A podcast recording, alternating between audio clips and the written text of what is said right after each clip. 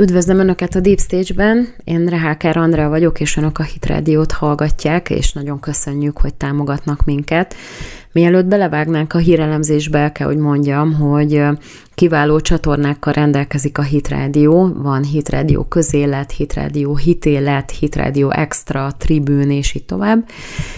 és nem maradhat ki az ultrahang sem, ami, mint megtudtuk, Magyarország és talán az egész régió legsikeresebb konzervatív YouTube csatornája, szóval hajrá Tamás, és önök is iratkozzanak fel az ultrahangra, ha még nem tették meg, és javaslom, hogy hallgassák is, mert nagyon-nagyon sok inspirációt lehet meríteni belőle, nagyon érdekesek a beszélgetések, és jók a meghívott vendégek is, ahogy a Hit Radio közéleten is zseniális interjúk szoktak elhangzani. Szóval mindenképpen érdemes böngészgetni ezeket a csatornákat, és természetesen ajánlom a saját Deep Stage nevű csatornámat is, ahol gyűjteményekben megtalálják az én felvételeimet is, köztük olyanokat is, ami nem jelenik meg a Hit Rádiónak a felületén, tehát ha kíváncsiak a véleményemre, vagy az elemzéseimre, akkor hallgassák az én csatornámat is. Elméletileg, ha minden jól megy, akkor minden héten felkerül egy olyan beszéd is magyar fordításban, amit érdemesnek tartok arra, hogy meghallgassák, szóval szerintem az én csatornámra is érdemes feliratkozni. És hát a mai adásban kettő olyan hírt választottam, ami egyébként szerintem fontos. Az egyik az a Z generációról fog szólni,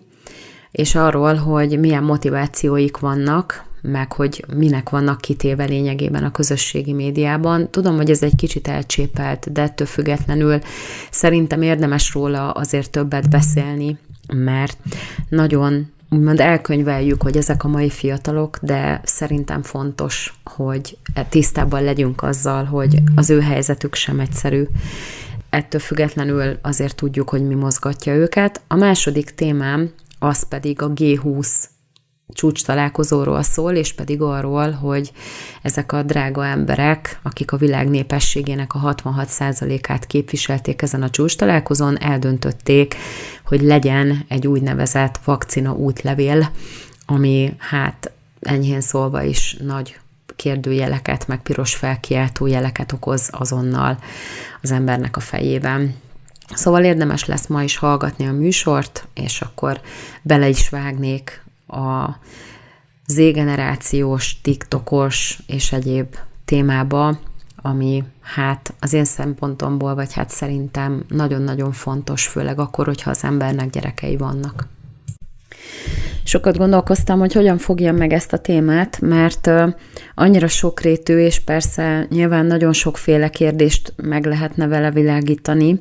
főleg azt, hogy ugye minden generáció más, és mi is rendszeresen beszélgetünk erről, hogy mi is másabbak voltunk, mint az előttünk levő generáció, meg ők is, tehát valahogy mindig változik a világ, és ugye az utóbbi időben évtizedekben olyan léptékben változik a világ körülöttünk, hogy igazából nem is csoda, hogy a Z generáció, tehát azok, akik most a 15 és a 30 év közötti korosztályba esnek, azok igazából teljes egészében abszolút totálisan más világban élnek, mint amiben mi éltünk annak idején, meg míg amiben mi a gyerekkorunkat töltöttük, tehát így felnőttként nyilván az ember megint csak érdekes, hogy, hogy most gyorsan vagy lassan adaptálódik bizonyos dolgokhoz, de ezek a gyerekek, meg fiatalok, már teljesen más közegben élik az életüket. És ugye amiatt gondoltam, hogy beszélek róla, mert a Diveltben, ami alapvetően egy egészen hát konzervatív irányba hajló orgánum a német sajtópiacon, megjelent egy olyan cikk, ami arról szól, hogy elvégeztek egy reprezentatív felmérést a 15 és 30 év közötti korosztályban Németországban arról, hogy mi az élet céljuk, és hogy egyáltalán hogyan élik meg jelen pillanatban ezt a hatalmas bizonytalanságot, ami van a világban. És ugye az első három életcélja ennek a korosztálynak Németországban az, hogy élvezet, függetlenség és önmegvalósítás. Tehát Lényegében ezt szeretnék megvalósítani az életükben ezek a fiatalok, ami nagyjából azzal egyenlő, hogy sikeresek akarnak ugyan lenni, de az, él, az, hogy az élvezet van az első helyen, az azt mutatja, hogy egy szűk rétegtől eltekintve ebben a reprezentatív felmérésben az jött ki, hogy a legnagyobb része ennek a generációnak nem annyira szeretne áldozatot hozni ennek, ennek érdekében. Ők a sikert azt úgy próbálják, vagy úgy akarják elérni, amit egyébként lehet látni, mert tehát azért amikor a közösségi médiában valaki nagy sikerre tesz szert, az nagyon feltűnő. Tehát rengeteg fiatal az élvezettel szeretné elérni a sikert, akár a TikTokon, akár YouTube-on szeretne egy olyan csatornát, ami egyébként nagyon-nagyon sokat termel, rengetegen nézik, feliratkoznak, és így tovább, és ennek megfelelően alapvetően azt gondolják, hogy a látvány az, ami a leginkább bevonza a nézőket, meg a hallgatókat,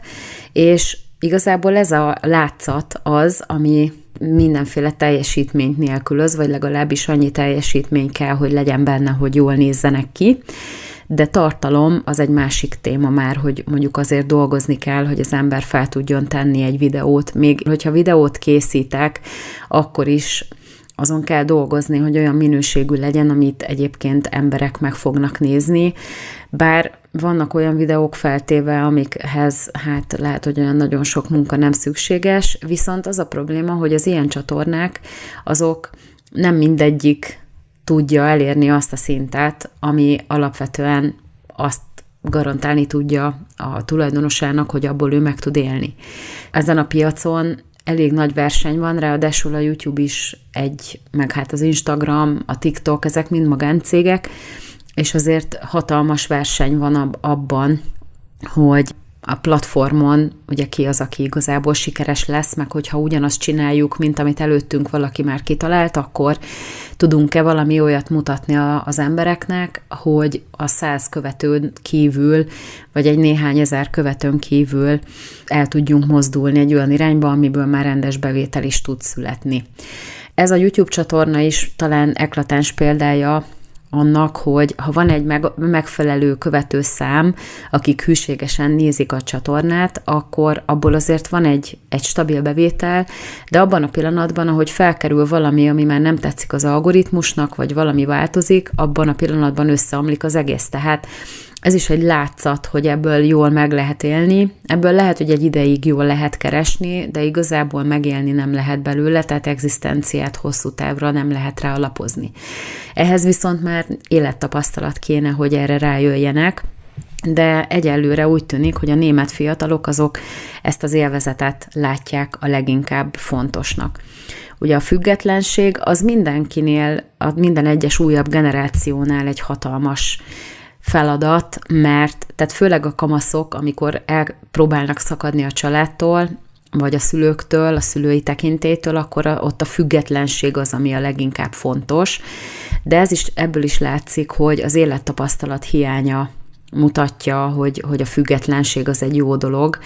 Ugyanis az ember, ha teljesen független mindenkitől, akkor az egy felnőtt korban talán már mást jelent, mint 15 évesen. 15 évesen azt jelenti, hogy azt csinálok, amit akarok, 40 évesen meg azt jelenti, hogy a saját döntéseimet hozom meg, de másokra tekintettel ugyanúgy, tehát az egész családomra, meg a felmenőimre tekintettel hozom meg ezeket a döntéseket, és azért lehet, hogy úgy döntök, ahogy akarok, viszont ha, sok mindenki függ tőlem, akkor nem dönthetek úgy, ahogy egyébként szeretnék, hanem mindenkire figyelni kell. Tehát ez egy másfajta függetlenség, de amit a 15 évesek, meg a fiatalok szeretnének, az, az azt jelenti, hogy nekem ne dirigáljon senki. Ha nekem ehhez van kedvem, akkor ezt csinálom, ha meg ahhoz van kedvem, akkor azt csinálom, ha erről ezt gondolom, akkor ezt gondolom, nekem senki ne dumáljon, és igazából itt valahol az előző generációtól való teljes függetlenség lehet a háttérben, ami nyilván minden, ahogy mondtam is, minden kamasz meg fiatal felnőtt generációban megvan, és aztán utána, amikor elmúlik ez az életkor, akkor hirtelen rádöbbennek, hogy ezért nem olyan nagy baj az, hogyha van egy biztonság az ember mögött, még akkor is, hogyha ott azért vannak korlátok. A korlátok jók, de ezt egy 15 évesnek, aki a kamaszkor közepében éppen saját magát próbálja megtalálni, hát lehet, hogy nem fogja elhinni. de ez nyilván minden generációban így volt. És az önmegvalósítás, hát az is igazából egy nagyon érdekes kérdés, hogy most akkor saját magát valaki hogy tudja megvalósítani, és az az érdekes, hogy a Welt alapján ez ilyen státuszszimbólumokat jelent, meg sokkal inkább érdekli őket a márkás ruha például, mint az önmegvalósítás valamiféle képzettség által. Érdekes, hogy nem annyira azt szeretnék, hogy valakik legyenek rengeteg tanulás által, és akkor megvalósítsák azt, ami egyébként a legjobban tetszik nekik, meg amit a legjobban szeretnének, hogy aztán azt csinálhassák munkaképpen is, hogy aztán abból pénzt keressenek, hanem ők inkább megint csak visszatérünk erre a látszatra, hogy ami egy jó autó, vagy, vagy a márkás ruha, hogy kifelé úgy tűnjön, hogy igazából minden szuper és sikeresek vagyunk. Tehát erre van egy német kifejezés, úgy hívják ezt, hogy das Flexen. Ez azt jelenti, nyilván slang, ezt nem lehet lefordítani, de azt jelenti, hogy a pénzzel való hivalkodás, vagy fitoktatjuk, mutogatjuk, hogy mink van. Én amikor fiatal lány voltam, még Budapesten többször kaptunk ilyen figyelmeztetést, hogy vigyázzunk azokkal a férfiakkal, akiken nagyon-nagyon sok arany, meg nagyon sok márkás ruha, meg minden van, mert ugye a bűnözők általában azt a módszert követik, hogy minden a vagyonukat magukra aggatják, mert ugye van egy olyan törvény, talán itt is, Amerikában biztos, hogy úgy van, hogy nem vehetik el a vagyonát, ami rajta van, tehát óra, karkötő, nyaklánc, fülbevaló és így tovább, tehát ami nála van, azt nem kobozhatják el, hanem azt vissza kell, hogy adják neki, ezért van az, hogy ilyen három és fél centiméteres átmérőjű fuxokat hordanak emberek, mert ha elkapják őket, akkor azt vissza kell, hogy kapja. Tehát nekünk mindig mondták, hogy ezzel vigyázzunk, meg hogyha valaki nagyon-nagyon márkás ruha van, hogy lehet, hogy az egész vagyon a ruhában ott van rajta. Most úgy tűnik, hogy ez az életcél, hogy mindenki lássa, hogy alapvetően minden rendben van.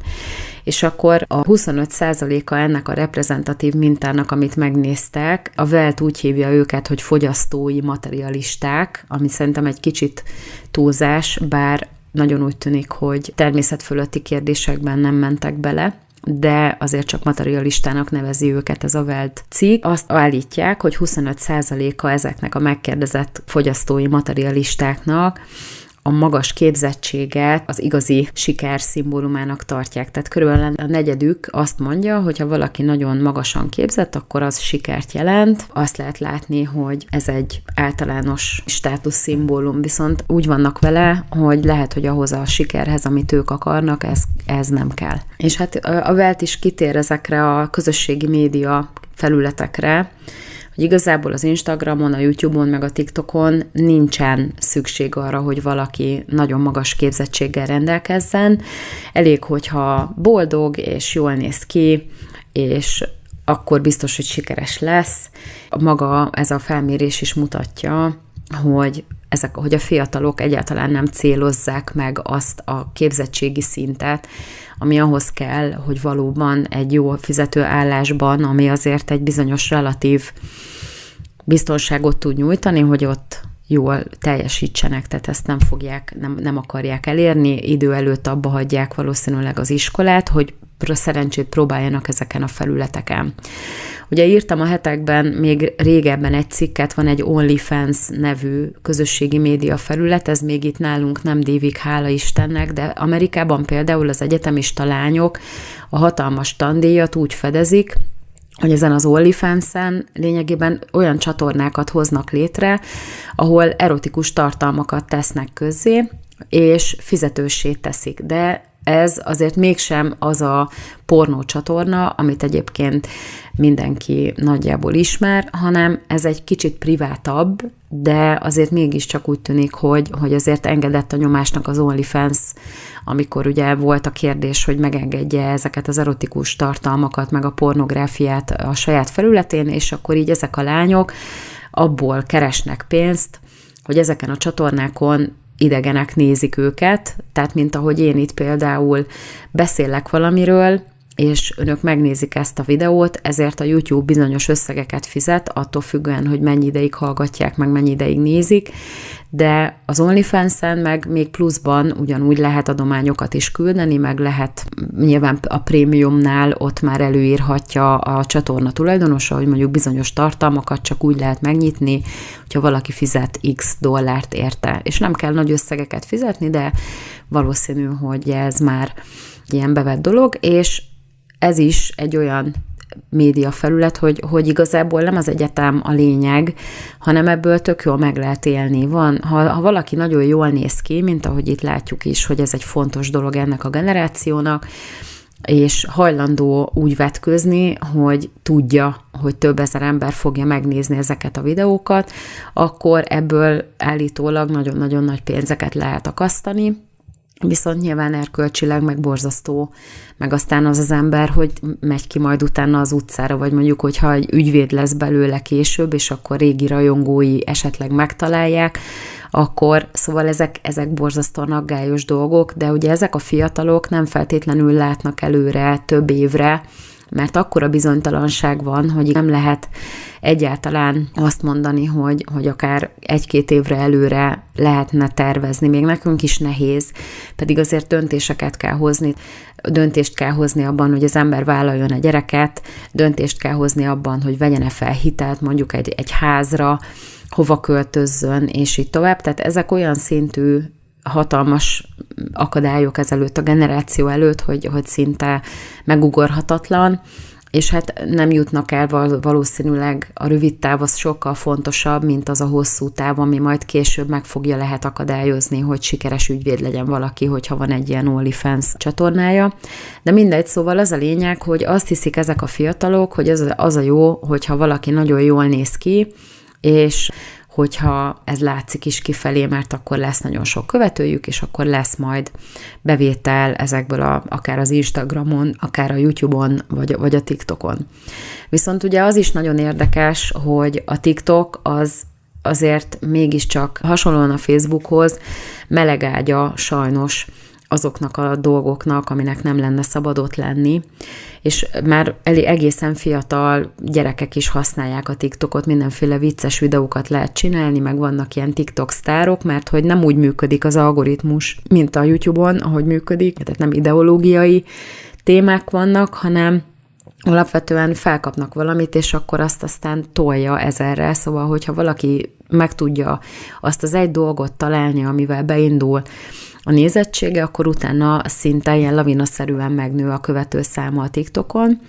De nagyon úgy tűnik, hogy annak ellenére, hogy a policiában benne van, hogy nem adhatja meg senki senkinek a saját belépési kódjait, mégiscsak ez azért, azért zajlik, mert hogy felderítettek a, a texasi rendőrök a TikTokon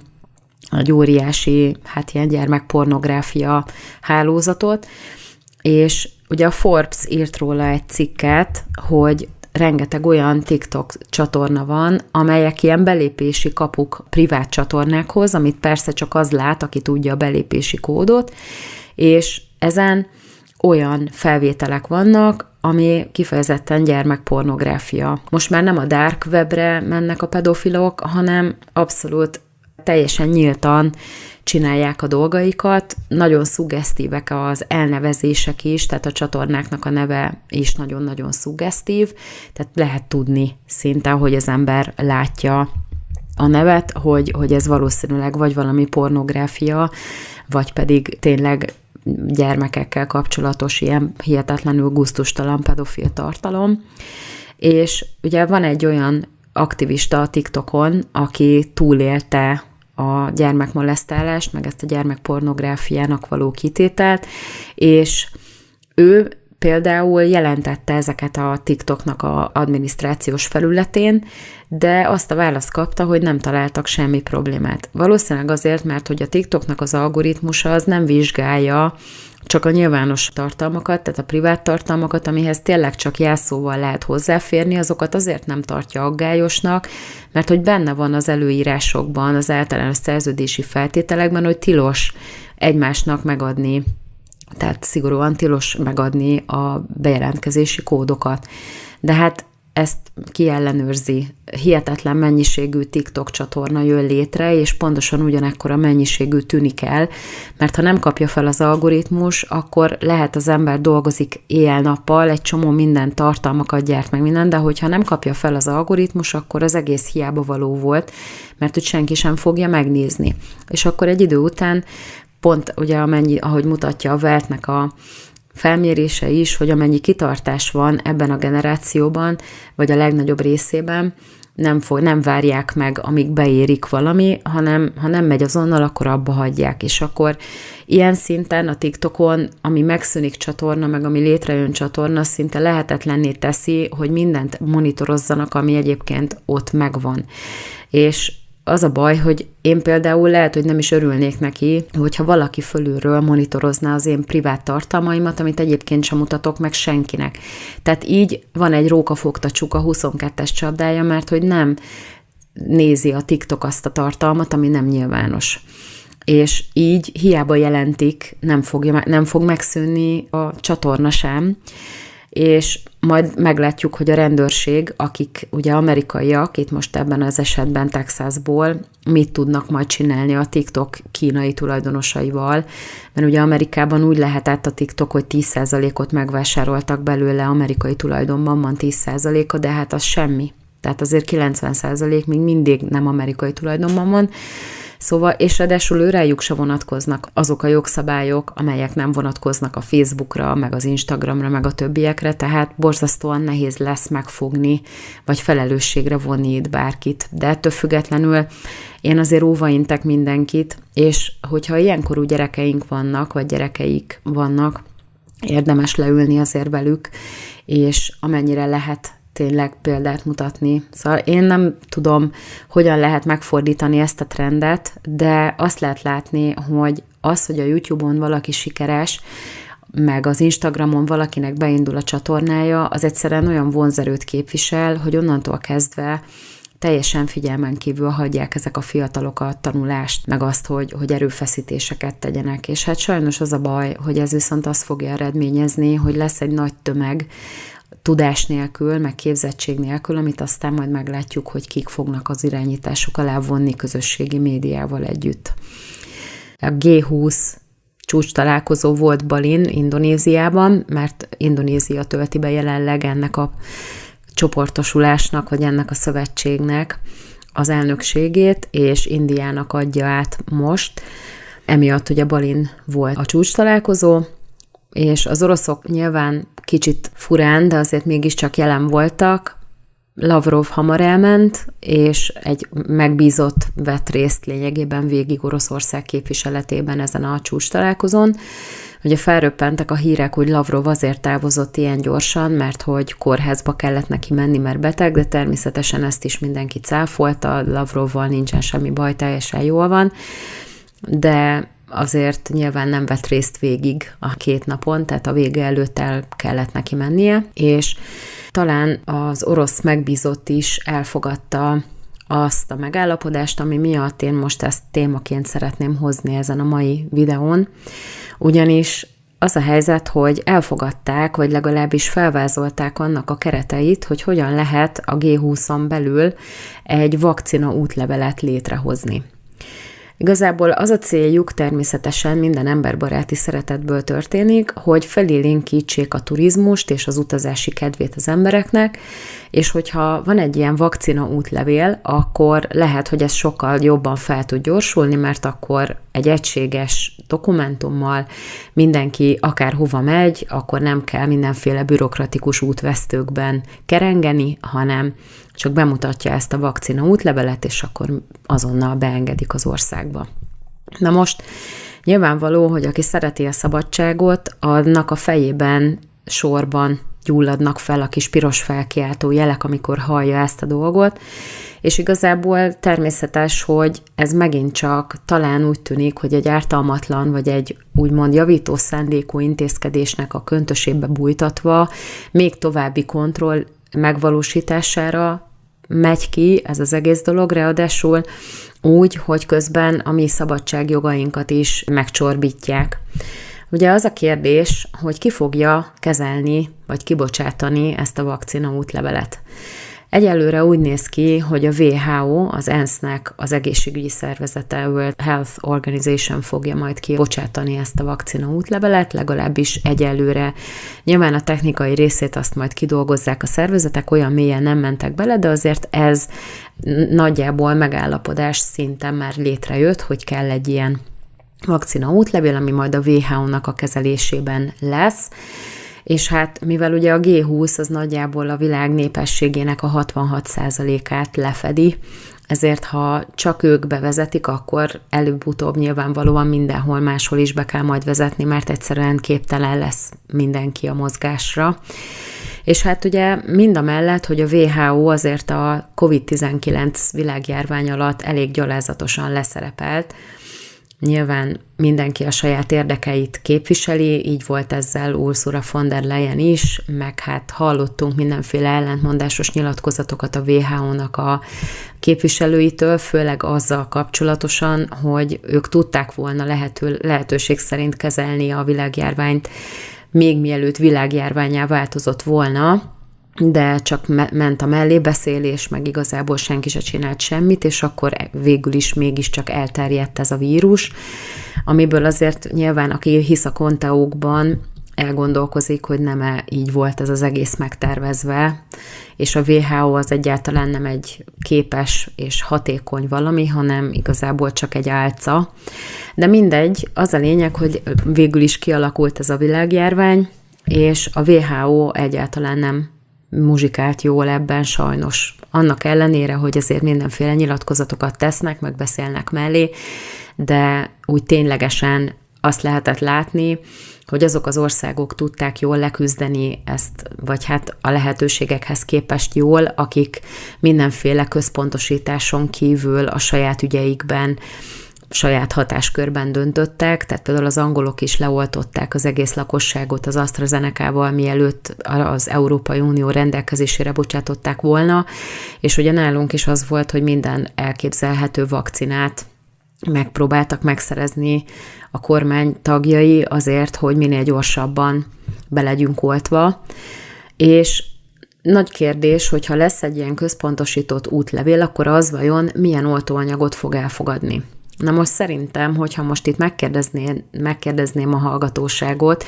akkor szerintem 95% azt mondaná, hogy tutira Pfizer vakcinát fognak előírni mindenhol.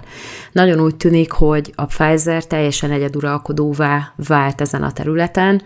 annak ellenére, hogy egyáltalán nem biztos az, hogy egészségügyi szempontból azon kívül, hogy mondjuk csökkenti a COVID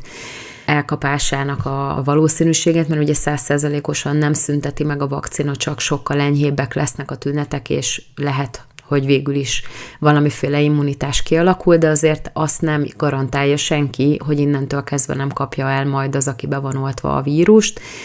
de azért nyilván az is jó, ha jelentősen csökken a hatása. Viszont minden másra lehet hallani azért a panaszokat. Az én ismeretségi körömben is van olyan, aki már lassan ott tartunk, hogy teleportálni is elkezd a Pfizer-től. Most nyilván megint túlzok, de nagyon érdekes dolgokat lehet hallani, tehát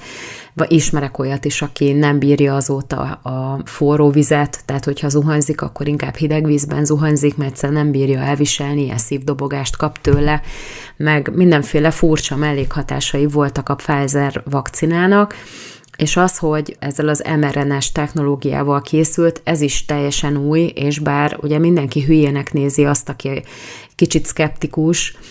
úgy mond, hogy milyen hatása van ennek alapvetően az emberi szervezetre, most jó van, nyilván nem módosítja a génállományunkat, de ettől függetlenül azért mégiscsak valami olyan helyzetet teremt, amire még nincsen precedens, tehát ehhez még kell idő, hogy úgymond legyen elég vizsgálati dokumentum, meg, meg adat, hogy meg lehessen állapítani, hogy most ez jó vagy nem. Innentől kezdve ugye, hogyha a Pfizer lesz az egyeduralkodó,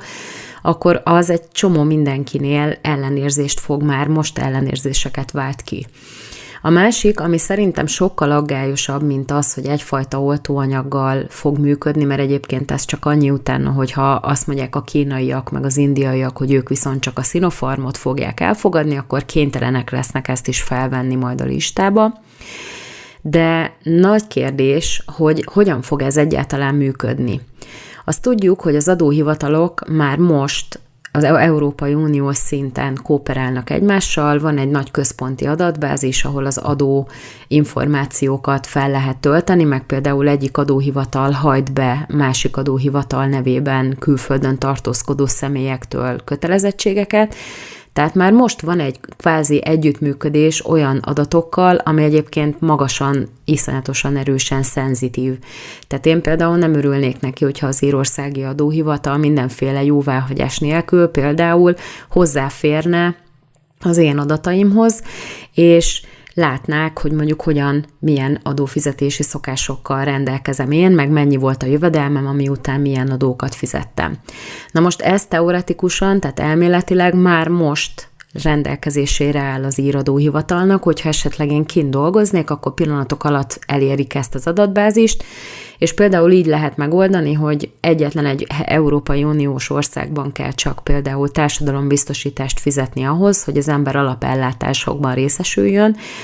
Nyilván kell rendelkezni hozzá egy uniós TB kártyával, de azért azt az adatbázist is látja a többi országnak a rendszere, hogyha oda kerül a sor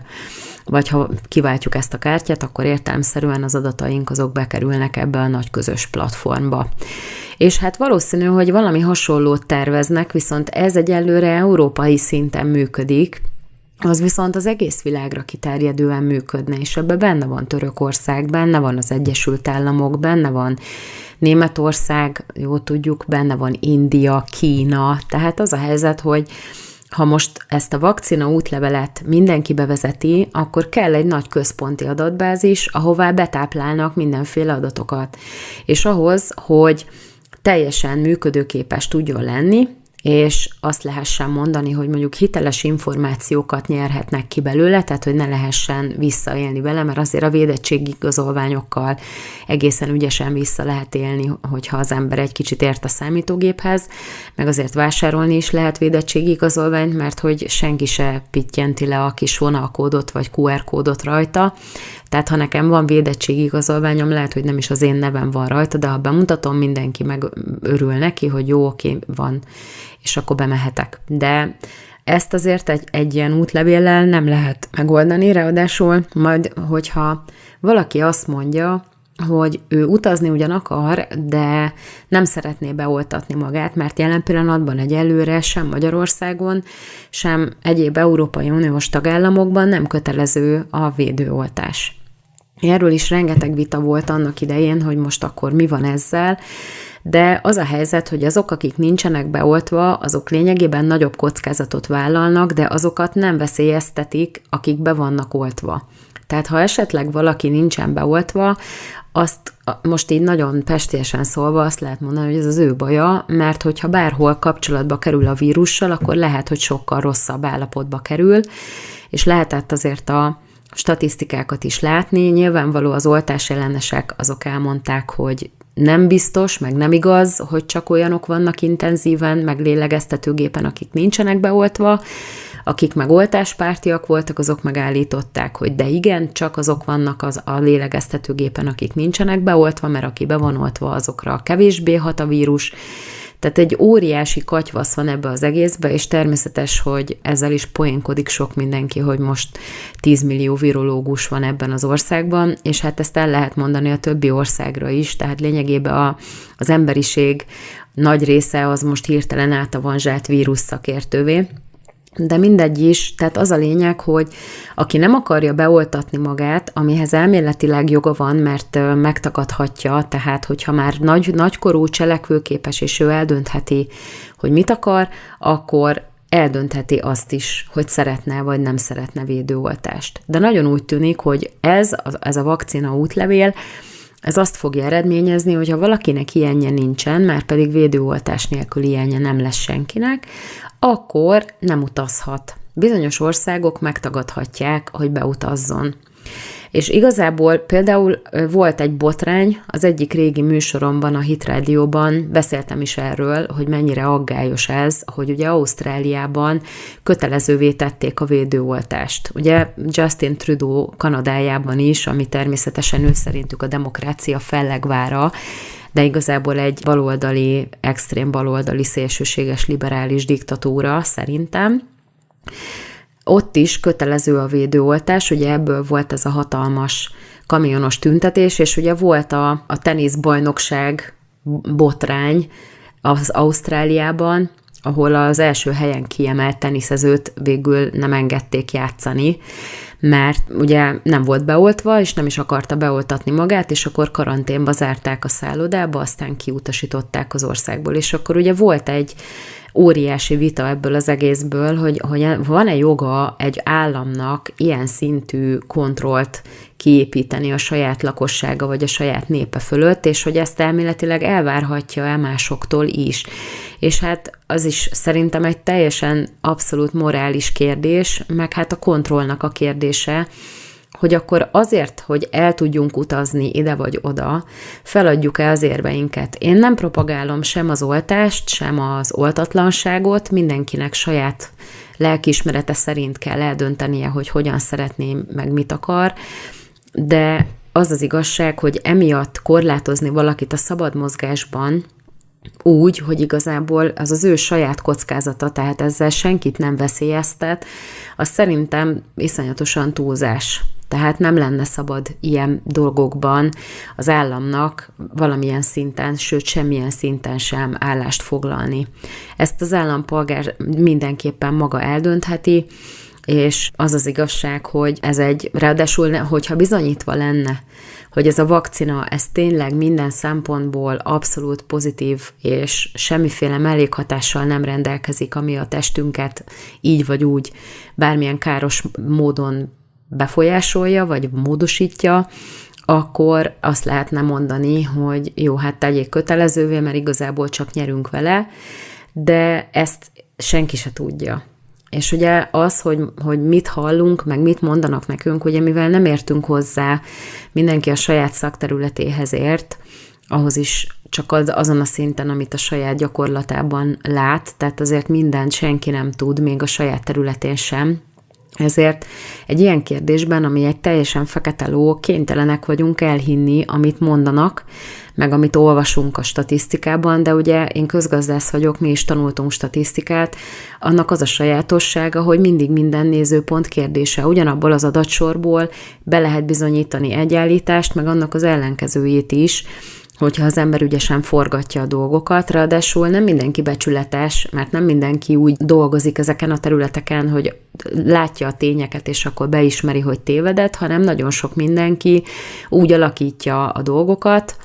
hogy a végén aztán mégiscsak igaza legyen, mert hogy az a jó a szakértőnek, mindig az a jó, ha neki van igaza, akkor kap pénzt, meg akkor hívják, meg minden. Tehát vannak olyanok, akiknek fontosabb az, hogy igazuk legyen, mint az, hogy az igazságot tárják az emberek elé, tehát soha nem fogjuk megtudni, hogy mi is történt valójában ezekben a dolgokban. Néha kiszivárognak ügyek, de ez nem elég ahhoz, ez csak arra elég, hogy konteókat gyártsunk, meg addig a pontig, amíg nincs bizonyíték, addig tök fölösleges megvádolni akárkit, mert nem lehet utána bizonyítani, abból csak a bonyodalom van. Tehát ez az egész COVID ez egy ilyen óriási konteógyár, abból a szempontból is, hogy hogyan keveredett ki a laboratóriumból, hogyan terjedt el, miért nem csinált a WHO semmit, mi köze volt ehhez Bill Gatesnek, aztán hogy lett abból a sokféle vakcinából csak Pfizer a végén, és hogy mi történt az AstraZeneca-val, hogy nem-e az történhetett, hogy egy kicsit kiakadtak az Európai Unióban, hogy nem ők kapták először a vakcinát, hanem a britek a saját maguk által kifejlesztett oltóanyaggal először leoltották a, a saját népességüket, és aztán utána véletlenül ellehetetlenítették adnak a vakcinának a gyártását, mert ugye voltak olyan gyáregységek vagy beszállítók, akik az Európai Unió területén voltak, és Nagy-Britannia már nem tagja az Európai Uniónak, tehát ellehetetlenítették a, a gyártást úgy, hogy nem engedték ki sem az elkészült vakcinát, sem pedig az alapanyagokat, amivel a gyártást máshol meg lehetett volna valósítani, különböző bürokratikus dolgokkal, és akkor egyszerűen az AstraZeneca így megszűnt létezni. Nyilván a cég nem, meg gyanítom, hogy ezért gyártanak még ilyen vakcinát, de azért nem az történt, hogy mondjuk konkurenciát jelenthet a Pfizernek, hanem most már mindenhol Pfizerrel oltanak, és hogyha az ember szeretne mondjuk mást, akkor azért ilyen extra akrobatikákat kell bemutatni. Tehát a Pfizer például kifejezetten jól keresett ezen az egész ügyön. Az Európai Uniós megbízás is érdekes volt, tehát az is egy konteó, hogy akkor honnan ismeri von der Leyen ezt a Burla nevű cégvezetőt, hogy lehet, hogy ők így SMS-be lebeszéltek ilyen óriási ügyeket, amikor egy, egy házvásárláshoz közjegyző elé kell menni, meg földhivatal, meg mit tudom, micsoda, 85 féle különböző dolgot kell nekünk megcsinálni, hogy létezik, hogy az Európai Unió meg, meg csak úgy megrendel ennyi oltóanyagot SMS-be. Tehát, sőt, nem az Európai Unió, hanem von der Leyen asszony, aki ki tudja, hogy milyen hatáskörben csinálta ezt, de végül is mégiscsak meglett az a hatalmas mennyiségű Pfizer vakcina, Szóval az egész COVID az egy ilyen totál konteógyár, és hát ez most, hogyha ezt az útlevelet ránk erőltetik, akkor az azt jelenti, hogy meg fogják osztani az egészségügyi adatainkat, mert ugye most is az történik, hogy a TB rendszer az látja, tehát a vakcina nem is nem a vakcina útlevél, hanem a védettségi igazolvány, a QR kódja az lényegében a TB-nek egy olyan adatbázisára mutat, ami azokat az adatokat tartalmazza, hogy be vagyunk-e oltva, vagy meg mivel vagyunk beoltva, ki oltott be, és mikor. És hogyha ezt megosztják mindenkivel, én mondjuk nem biztos, hogy örülnék neki, hogy a kínaiakkal megosszák. De hát ettől függetlenül ahhoz, hogy működjön egy egységes, központosított vakcina útlevél, ahhoz ezt mindenkivel meg kell osztani. Szóval szerintem próbáljuk meg valahogy elkerülni, de nagyon úgy tűnik, hogy nem volt egyetlen egy hang sem a G20-ban, aki azt mondta, hogy inkább hagyjuk. Szóval nem bízhatunk a kínaiakban, a törökökben, az oroszokban sem, hogy majd úgymond ellene állnak a nagy nyugati nyomulásnak, hanem ebben a kérdésben ők is szépen együtt mozognak. Szóval, hát érdekes dolog lesz. Kíváncsian várom a további fejleményeket. Nagyon köszönöm, hogy meghallgattak, vigyázzanak magukra, legyen nagyon szép napjuk, meg nagyon jó hetük, és ne higgyék el azt, amit hallanak a sajtóban, hanem tájékozódjanak sok felől. A viszonthallásra!